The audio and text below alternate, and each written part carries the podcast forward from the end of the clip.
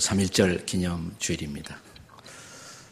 민족의 자유를 위해서 일어섰던 주일입니다. 저는 자유하면 언제나 함께 떠오르는 경구 하나가 있습니다. 여러분도 잘 기억하시는 유명한 경구. 자유 아니면 죽음을 달라라는 말입니다. 미국이 아직도 영국의 식민지였을 때 영국은 계속 미국을 설득합니다. 그들이 미국에 홀로 독립하는 것보다 영국의 식민지로 남아있는 것이 그들의 미래의 발전에 유익하고 모국과의 평화 속에서 발전하는 것이야말로 가장 바람직한 아, 신대륙 미국의 미래이다라고 설득을 했습니다. 그럼에도 불구하고 신대륙 사람들의 권리는 계속 제한되고 군대가 파견되고 인지세를 위시한 각종 세금이 부과되자 1775년 3월 버지니아 식민지 회의에서 패트릭 헨리라는 젊은 변호사 출신의 의원이 세기의 연설을 하게 됩니다. 그 연설의 내용을 요지만 짤막하게 요약해 보겠습니다. 지금 우리는 자유인이 되느냐, 노예가 되느냐라는 중대한 기로에 서 있습니다. 지나간 10년간 우리는 청원도, 호소도, 항의도, 중재의 요청도 해보았습니다. 그러나 우리의 호소는 무시당했고 평화에 대한 꿈은 무참하게 짓밟혔습니다. 우리 중에는 우리는 약하고 따라서 감히 영국과 맞설 수 없다라고 말합니다. 그러나 여러분, 하나님이 주신 모든 능력을 사용하면 우리는 결코 약하지 않습니다. 사람들은 아직도 평화를 빙자합니다. 그러나 평화가 달콤하다고 이를 쇠사슬과 노예의 대가로 지불할 수는 없지 않습니까? 나는 다른 사람들이 어떤 길을 택할지 모릅니다. 그러나 나의 경우는 자유 아니면 죽음을 주십시오입니다. 이것이 바로 유명한 패트릭 헨리의 세기의 스피치, 미국의 독립을 이끌었던 연설입니다. 패트릭 헨리가 유명한 연설을 한 지 135년이 지나간 후 우리가 살고 있는 한반도 이 땅에서도 비슷한 상황이 벌어지고 있었습니다. 당시 침략의 야욕을 갖고 이 땅을 아, 정착하기 시작한 일본의 세력들은 소위 내선 일체라는 그런 화두를 이 땅에 던지기 시작했습니다. 내선 일체라는 말은 내라는 말은 내지. 일본 사람들은 항상 자기들의 땅을 내지라고 불렀어요. 그리고 그 밖에 모든 나라는 다 외지입니다. 내 선, 선은 조선이란 말이고요. 그래서 내선 일체 그러면 일본과 조선이 하나가 되는 것. 조선이야말로 일본의 통치 아래 있는 것이 조선의 발전에 가장 유익하다는 것을 대대적으로 선전하고 홍보하면서 마침내 1910년 8월 한일 합방이 이루어집니다. 이 땅에 조선 통족, 통, 조선 총독부가 설치되고 일제의 소위 이 땅을 향한 식민 수탈 통치가 본격화되자 1919년 3월 1일 서울 파고다 공원을 위시한 전국 9개 지역에서 일제히 독립선언서가 낭독되고 3일 만세 사건이 시작된 것입니다. 저 유명한 독립선언서의 첫머리를 우리는 기억합니다. 5등은 자해. 아, 근데 어려워요, 그게 말이. 네. 쉽게 제가 풀었습니다. 우리는 여기에 조선이 독립국인과 조선인이 자주 국민임을 선언하노라. 이것을 세계 모든 나라에 알려 인류가 평등하다는 큰 뜻을 밝히며 이것을 또한 자손만대에 알려 결례가 스스로 존재하는 마땅한 권리를 영원히 누리도록 하리라. 낡은 시대의 유물인 침략주의, 강권주의의 희생을 당하여 유사일의 여러 천년 처음으로 다른 민족에게 억압을 당한 지 10년을 지난지라. 아, 우리의 생존권이 박탈됨이 무릇 얼마이며 정신의 발전이 지장을 입은 일이 얼마이며 결의의 존엄성이 훼손된 지 얼마인가. 아, 새 하늘, 새 땅이 눈앞에 전개되도다. 힘의 시대는 물러가고 도의의 세대가 오는도다. 공약 3장 하나 오늘 우리들의 거사는 정의, 인도, 생존, 번영을 찾는 결의의 요구이니 오직 자유의 정신을 발휘할 것이고 결코 배타적 감정으로 치닫지 말라. 하나, 마지막 한 사람에 이르기까지 마지막 한순간에 다다를 때까지 민족의 올바른 의사를 명쾌하게 발표하라. 하나, 모든 행동은 먼저 질서를 존중하여 우리들의 주장과 태도가 공명정대하게 하라. 저는 3.1운동 사건과 유명한 독립 선언문 하나로 진실로 우리 민족이 이 세계의 역사 속에 진실로 자유의 가치를 누릴 만한 민족임을 증명했다라고 믿습니다. 그렇습니다. 우리는 일찍이 자유의 가치를 알고 일어났던 위대한 민족입니다. 그리고 더욱 우리의 마음을 자랑스럽게 하는 것은 독립선언문에 서명한 33인 가운데 절반인 16명.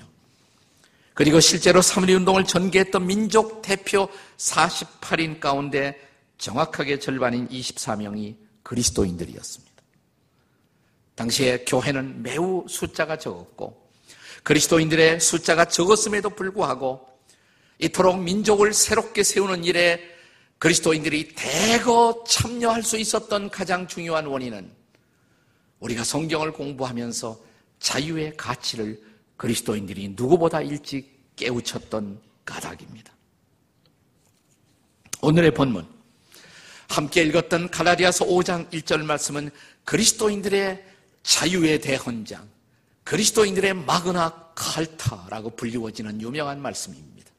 자, 갈라디아서 5장 1절을 함께 같이 읽습니다. 다 같이 시작. 그리스도께서 우리를 자유롭게 하려고 자유를 주셨으니 그러므로 굳건하게 서서 다시는 종의 멍에를 매지 말라. 그리스도가 예수님이 자유를 위해서 오셨고 자유를 주셨다는 것입니다. 자유는 예수님이 우리에게 주신 선물입니다.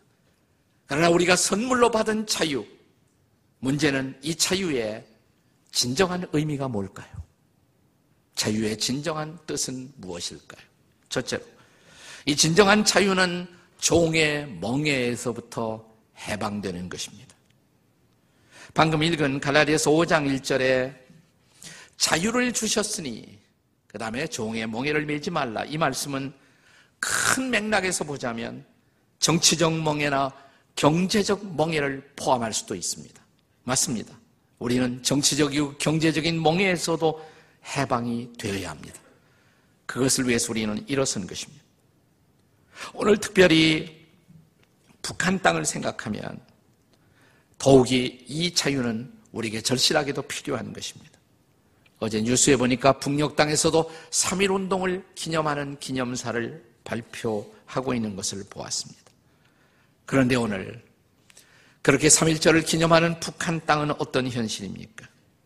오늘 북녘 땅의 백성들은 일제시대에 우리가 눌려있던 그때 못지않게 더 심각하게 정치적인 자유를 제한당하고 소수의 특권층을 위해서 경제적 수탈을 경험하면서 대부분의 국민들은 심각한 고통과 압제 속에서 허우적거리고 있습니다. 자유가 진실로 필요한 땅은 허리 잘린 우리 조국의 반쪽입니다. 요즘 문제작으로 상영되고 있는 영화 신이 보낸 사람 보셨습니까? 보시길 바랍니다. 나는 여러분이 꼭 이 영화를 보시기 바랍니다. 다른 거 겨울왕국 뭐 이런 거 보지 마시고 이게 더 중요한 거예요. 신이 보낸 사람 꼭 보세요. 보기 힘듭니다. 그래도 보셔야 합니다. 고통스러운 북한의 현실 온 마음으로 전율하게 될 것입니다. 보십시오. 영화를 본 탈북민들은 오늘 북녘 땅의 정치적, 종교적 억압의 고통과 상황은 영화 속의 현실보다 더하면 더했지 못하지 않다라고 증언을 하고 있습니다. 그러나 오늘 성경이 우리에게 가르치고 증언하는 자유는 이보다도 훨씬 더 깊은 심층의 의미를 갖습니다. 이 자유는 구체적으로 죄로부터의 자유이며 여기 종의 멍에를 매지 말라는 것은 죄의 종이 되지 말라는 뜻입니다. 참된 자유. 가장 근원적인 인간의 자유는 죄로부터의 자유, 아니 죄로부터 용서받은 자유입니다. 이 죄 사함을 알지 못하고 우리는 자유의 진정한 의미를 알 수 없습니다. 그 자유를 위해 하나님의 아들 예수께서 2000년 전 이 땅에 오셨습니다. 기억나십니까? 요한복음 8장 34절에 예수님의 말씀을 같이 한번 읽습니다. 시작. 예수께서 대답하시되 진실로 진실로 너에게 이르노니 죄를 범하는 자마다 죄의 종이다. 죄를 범하는 사람들은 죄의 노예라는 것이. 끌려다녀요. 죄에 대해서 끌려다녀요. 하고 싶지 않아도 하게 되고 해야 할 줄 알면서 하지 못하고 끌려다니는 죄의 포로가 된 우리들의 모습. 그리고 심각한 길드 컴플렉스와 죄책감에서 헤어나지 못하고 있는 우리들의 모습. 그런 우리를 자유케 하기 위해서 오셨습니다. 하나님의 아들인 예수께서 오셨습니다. 이것이 복음입니다. 우리가 방금 읽은 말씀에 바로 이어지는 말씀 요한복음 8장 36절이 해답입니다. 복음입니다. 같이 읽습니다. 시작. 그러므로 아들이 너희를 자유롭게 하면 너희가 참으로 자유하리라. 이 아들은 하나님의 아들이신 예수. 그분이 우리를 자유케 할 때 우리가 참으로 자유할 것이라고 말씀하십니다. 하나님의 아들 예수께서 이 땅에 오신 이유, 십자가에 달리신 이유, 우리의 죄를 대신 짊어지고, 우리의 죄 때문에 우리가 받아야 할 하나님의 진노와 형벌을 대신 받으시고 피 흘리신 예수 그리스도. 그러나 우리가 십자가 앞에 나아가 그 예수 그리스도를 구주와 주님으로 받아들이는 순간 그 피가 우리의 모든 죄를 도말합니다. 우리는 그 피로 죄의 씻김을 받고 죄의 종이었던 우리가 이제는 하나님의 아들과 딸, 자유인이 되어 새로운 인생을 살아갑니다. 이것이 복음입니다. 이 복음을 바울 사도는 로마서 8장 1절에서 이렇게 가르칩니다. 다 같이 읽겠습니다. 시작. 그러므로 이제 그리스도 예수 안에 있는 자에게는 결코 정죄함이 없나니. 여러분, 정죄라는 것이 얼마나 우리의 존재를 억누르고 있습니까? 정죄함이 없다. 여러분 심각한 죄책감에 시달려 보셨습니까? 그 모든 것을 합한 것보다 정죄는 더욱 무겁고 심각한 것입니다. 그런데 예수 안에 있는 자에게는 정죄함이 없다고. 다시는 죄책감에 시달릴 필요가 없다는 말입니다.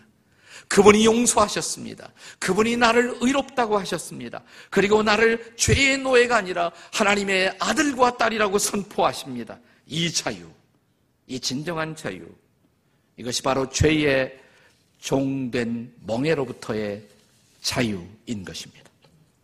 오늘 이 본문이 가르치고 있는 진정한 자유, 이 자유는 두 번째로 육체의 욕구를 극복하는 것입니다. 참된 자유는 육체의 욕구를 극복하는 것입니다. 사랑하는 여러분, 우리가 예수 믿고 얻은 자유, 이 자유를 지켜 살기 위해서는 방금 우리가 묵상했던 갈라리아서 5장 1절과 함께 갈라리아서 5장 13절의 말씀을 항상 같이 읽어야 합니다. 1절과 13절은 짝입니다. 자, 갈라디아서 5장 13절을 함께 같이 읽습니다. 시작. 형제들아, 너희가 자유를 위하여 부르심을 입었으나 그러나 그 자유로 육체의 기회를 삼지 말고 것까지. 너희가 자유를 위해서 부르심을 입었다. 사실이다. 그래서 자유를 얻었다. 그런데 그 자유로 육체의 기회를 삼지 말라는 것입니다. 자, 갈라디아서 5장 1절 자유를 주셨다. 이 말씀으로 끝나지 않고 왜 이 첨부하는 말씀이 필요했을까요? 자유가 방종이 되는 순간 우리는 자유를 다시 잃어버리기 때문입니다. 자유가 방종이 되는 것, 그것을 오늘 본문 말씀은 육체의 기회라고 말합니다. 우리가 얻은 자유를 다시 우리가 육체가 원하는 대로 육체의 소욕이 욕심이 원하는 대로 살다 보면 어느 한순간 우리는 우리가 얻었던 자유를 잃어버리고 다시 죄의 종된 자리로 돌아갈 수 있다는 것입니다. 사랑하는 여러분, 영화 신이 보낸 사람의 첫 장면에서 주인공인 철호 김인권 씨가 그 배역을 했죠. 이 주인공 철호는 예수 믿는 신앙, 기독교 신앙을 가졌다는 이유 하나로 1급 정치인이 되어 그 아내와 함께 수용소로 끌려가서 참담한 고문을 받습니다. 그런데 그의 아내는 이 모진 고문 속에도 자신이 믿는 예수의 이름을 부인하지 않고 마침내 순교합니다. 네. 근데 남편은 그렇지 못했어요. 그 영화 속의 진실은 한국교회의 진실입니다. 여자들이 훨씬 신앙이 좋지 않습니까? 여기도 끌려 나온 분들 있잖아요. 아내 때문에. 순교의 자리에 가면 여러분의 아내들은 순교할 거예요. 근데 이 주인공 남편 철호는 살기 위해서 아내가 죽어가는 광경을 보면서도 자신은 신앙을 버리겠다고 고백하고 풀려납니다. 자유를 얻었습니다. 그러나 자유를 얻었을까요? 정말 그는 자유하게 되었을까요?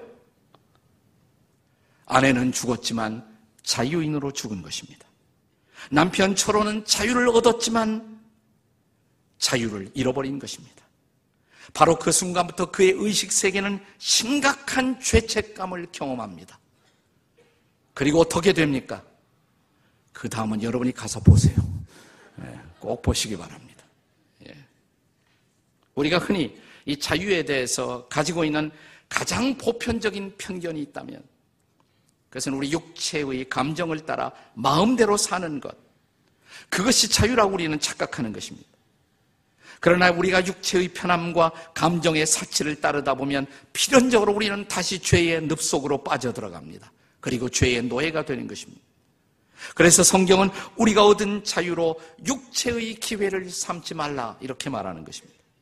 그래야 당당하게 살아갈 수가 있다는 것입니다. 그것이 진정한 자유인의 모습인 것입니다. 일제시대 저항시인이었던 윤동주를 붙들고 있었던 고뇌의 본질도 이 자유에 대한 갈망이었다라고 저는 생각합니다. 윤동주의 유명한 시귀 가운데 우리에게 자주 인용되는 시를 기억하시죠? 하늘을 우러러 한 점 부끄러움이 없기를 입새이는 바람에도 괴로워했다. 자유가 뭡니까? 하늘을 우러러 한 점 부끄러움이 없는 당당함. 자유에 대한 가장 좋은 정의가 아니겠습니까? 지나간 소치 올림픽 피겨 스케이팅을 보면서 우리 모두는 너무나 너무나 안타까워했습니다.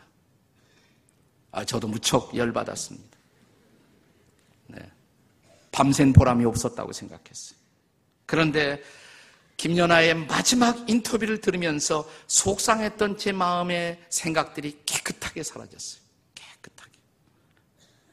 저는 그 순간 이런 생각을 했습니다. 연아가 자유인이로구나. 진짜 자유인이로구나. 뭐라고 그랬습니까? 저는 할 것 다 하고 보여드릴 것 다 보여드렸습니다. 그것으로 저는 만족합니다. 무슨 얘기예요? 최선을 다했다는 거예요. 부끄러울 것이 없다는 것이에요. 당당한 고백이 아니에요? 자유인의 고백이 아니겠습니까? 저는 스케이팅에 대한 지식도 없고 전문가도 아니라 진상은 모릅니다만은 만약 그때 심사위원들에게 부정이 있었다면 그날 밤 이후로 자유하지 못한 것은 그 심사위원 인간들이었을 것입니다. 연하는 편안히 잤을 거예요. 네. 네. 부끄러울 곳이 없는 당당함. 한마디로 그게 자유예요. 진정한 자유. 그래서 그 자유를 위해서, 그 자유를 킵하고 누리기 위해서 오늘 성경은 우리에게 말하기를 육체의 기회를 극복하라고, 죄를 승리하라고 말합니다. 진정한 자유. 그것은 바로 육체의 욕구를 극복하는 것입니다. 참된 자유 무엇일까요? 세 번째로 진정한 자유는 사랑으로 서로 종노릇하는 것입니다. 오늘 성경 본문에서 바울 사도는 자유의 역설을 마지막에 전달합니다. 역설이란 모순되어 보이지만 진리인 것. 그래서 우리가 역설이라고 하죠. 파라독스라고 말합니다. 13절이 그 말씀입니다. 13절의 마지막 부분. 오직 사랑으로 뭐라고 그랬어요? 서로 종노릇하라. 자, 지금까지는 자유를 주셨다고 말합니다. 이 자유를 지켜야 한다고 말합니다. 그러면서 계속 말씀하시기를 그런데 사랑으로 종로를 타라고. 너희가 자유를 얻었으니 종의 멍에를 매지 말라고 말씀하시던 바울이 이제는 종 노릇하라는 거예요. 모순이잖아요. 근데 그 앞에 단어가 중요해요. 사랑으로 종 노릇하라는 것이에요. 그러면 그것은 종 노릇이 아니라는 것입니다. 그것이 진짜 자유라는 것입니다. 사랑으로 종 노릇하라. 말을 바꿀까요? 사랑으로 섬겨라. 이 말이에요. 사랑으로 섬겨라. 사실 오늘 본문이 포함되는 갈라디아서 이 전체는 복음으로 복음을 듣고 예수 믿고 자유를 얻었던 갈라디아의 성도들이 예수 믿은 후에 율법주의적 신앙의 영향을 받아 참된 자유를 잃어버릴 위기에 처한 것을 보고 그들에게 경계하기 위해서 쓰여진 편지 그것이 바로 갈라디아서인 것입니다. 여기서 바울은 두 가지 유형의 섬김을 대조시키고 있습니다. 하나는 율법에 의한 섬김, 하나는 사랑에 의한 섬김. 자, 율법에 의해서 강제된 섬김, 그것은 결국 인간을 다시 노예화하는 것이지만 사랑에 의한 자발적 섬김은 오히려 우리를 자유케 한다는 것입니다. 유명한 전도자, 세계적인 전도자 무디의 전기에 보면 이런 이야기가 있습니다. 미국 매사추세츠의 세계적인 바이블 컨퍼런스가 대회가 열렸어요. 그때 영국 귀족들이 이 대회에 참석하겠다는 통보를 했다고 합니다. 무디의 참모들은 회의를 열었습니다. 이 귀족들을 어떻게 예우할 것인가? 당시만 해도 영국 귀족들을 대우하기 위해서는 반드시 소위 일하는 종들이 따라 붙었습니다. 홀 설번트가 있었어요. 종들을 붙여줘야 돼, 귀족이 오면. 일일이 다 거들어야 하고. 하룻밤을 자고 나면 손님들의 구두를 깨끗이 닦아서 아침에 나올 수 있도록까지 돕는 것. 우리가 이 오는 귀족들에 대해서 이런 예우를 할 것인가 말 것인가 자, 참모들이 토론하다가 결론이 났습니다. 여기는 영국이 아니다. 시대는 달라졌다. 그런 대우를 할 필요가 전혀 없다. 그것은 복음적도 아니다. 그러나 무디에게 통보할 필요가 있었어요. 그래서 지도자 무디 목사님에게 가서 우리가 어, 토론한 결과 여기는 영국이 아니기 때문에 귀족들에 의해서 그런 대우를 하지 않기로 의견이 모아졌습니다. 그러면서 그냥 지나가는 말로 목사님은 어떻게 생각하세요? 그때 무리 목사님이 빙그레 웃으면서 기도해 봐야겠지. 그 이튿날 아침 열 사람 가까운 영국 귀족이 도착해서 숙소에서 잠을 자고 나와 보니까 열 사람의 구두가 깨끗이 닦여져 있었어요. 누가 했을까요? 무디가 한 것입니다. 무디가 그들의 구두를 다 깨끗이 닦아 놓았어요. 이게 자유인이에요. 자유로운 섬김. 누가 시켜서가 아니라 스스로 종이 된 섬김. 그것이 예수님의 모본이 아닙니까? 제 아들의 발을 씻기시던 바로 그분의 모습이 아니겠습니까? 사랑의 종노릇. 그것은 우리를 자유케 하는 것입니다. 우리 교회 수년 전까지 봉사하시다가 미국으로 가신 현신의 권산이라는 분이 계세요. 그 남편은 포항공대 부총장을 지내신 이정묵 교수라는 분이시고요. 그 남편이 갑자기 세상을 떠난 바람에 다 정리하시고 미국으로 떠나셨는데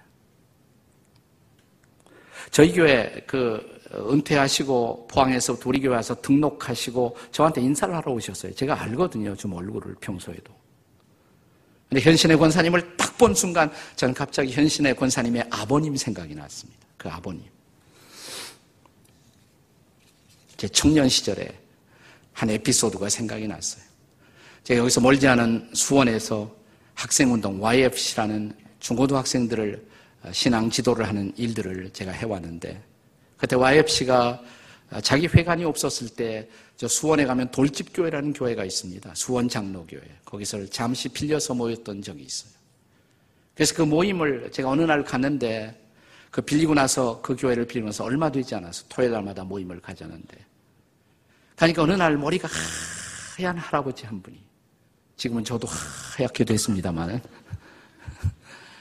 하얀 할아버지 한 분이 학생들이 자 신발을 벗고 들어가니까 그 당시에는 다 신발 벗고 예배당에 들어가던 시절인데 아니 젊은이들이 신발 벗고 들어가면 그 신발을 하나하나 신발장에다 정리를 막 하시는 거예요. 할아버지 한 분이. 그래서 야, 이 교회 사찰은 이 교회 관리는 고상한 분이로구나. 아, 생긴 것도 고상한 분이 어쩌면 관리인이 저렇게 정성스럽게 미소를 띄우면서 일을 잘하실까. 이렇게 생각을 했어요. 근데 나중에 알고 보니까 그 교회 사찰이 아니거나 그 교회 장로님이셨어요. 현자, 신자, 균, 현신규 장로님. 이분은 세계적인 학자입니다. 세계적인 학자예요. 박정희 대통령과 함께 산림 녹화 운동을 벌려서 오늘 우리가 푸른 수풀의 남한 땅을 갖게 된 것은 현신규 박사 때문이에요. 세계적인 임학자예요. 세계적인 임학자.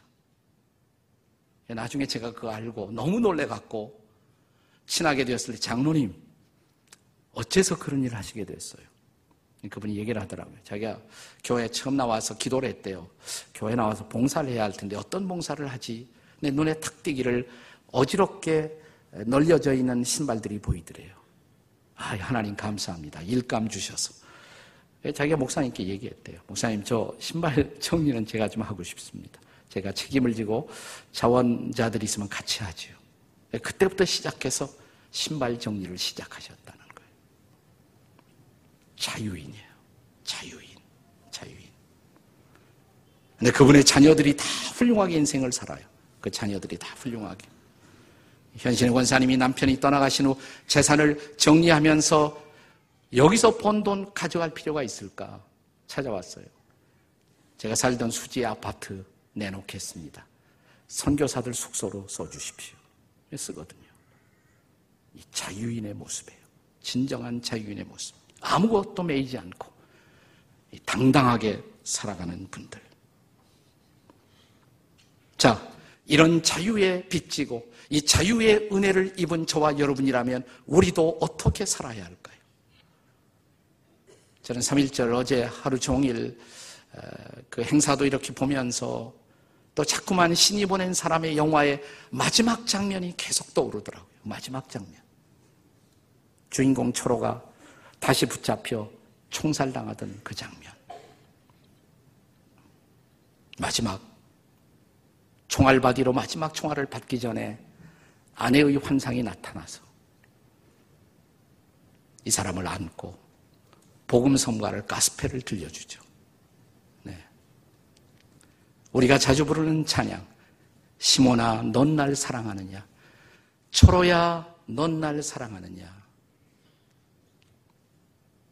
그리고 그 입에서 나오는 고백 오 주님 주님만이 아십니다. 오 주님 주님만이 아십니다. 우리가 십자가에서 피 흘리고 돌아가신 그분 때문에 그 은혜로 그 사랑 받고 죄사함 받고 자유 얻어 구원받아 그리스도인이 되었다면 우리는 그 사랑의 빚진 자입니다. 우리도 섬겨야 합니다. 아무리 미워도 북한 땅을 섬겨야 합니다. 그것을 고민해야 합니다. 어떻게 섬길 것인가. 일본도 섬겨야 합니다. 얄밉다고 우리가 보복의 칼을 빼어드는 것이 아니라 그들을 어떻게 섬길 것인가. 먼저 복음을 받아들인 민족으로서 그리고 더 많은 복음의 자유를 누리고 있는 사람으로서 이 복음에 대해서 차단되어 있는 그들에게 어떻게 이 사랑을 줄 것인가를 오히려 고민할 때 우리는 진정한 승리자가 될 것입니다. 자유의 빚진 자로 자유의 은혜를 갚기 위해서 나아가는 사람들. 이 3.1절에 이런 십자가의 은혜, 자유의 은혜가 우리의 삶을 바꾸는 놀라운 모습으로 우리의 인생 속에 임하시기를 주의 이름으로 축원합니다.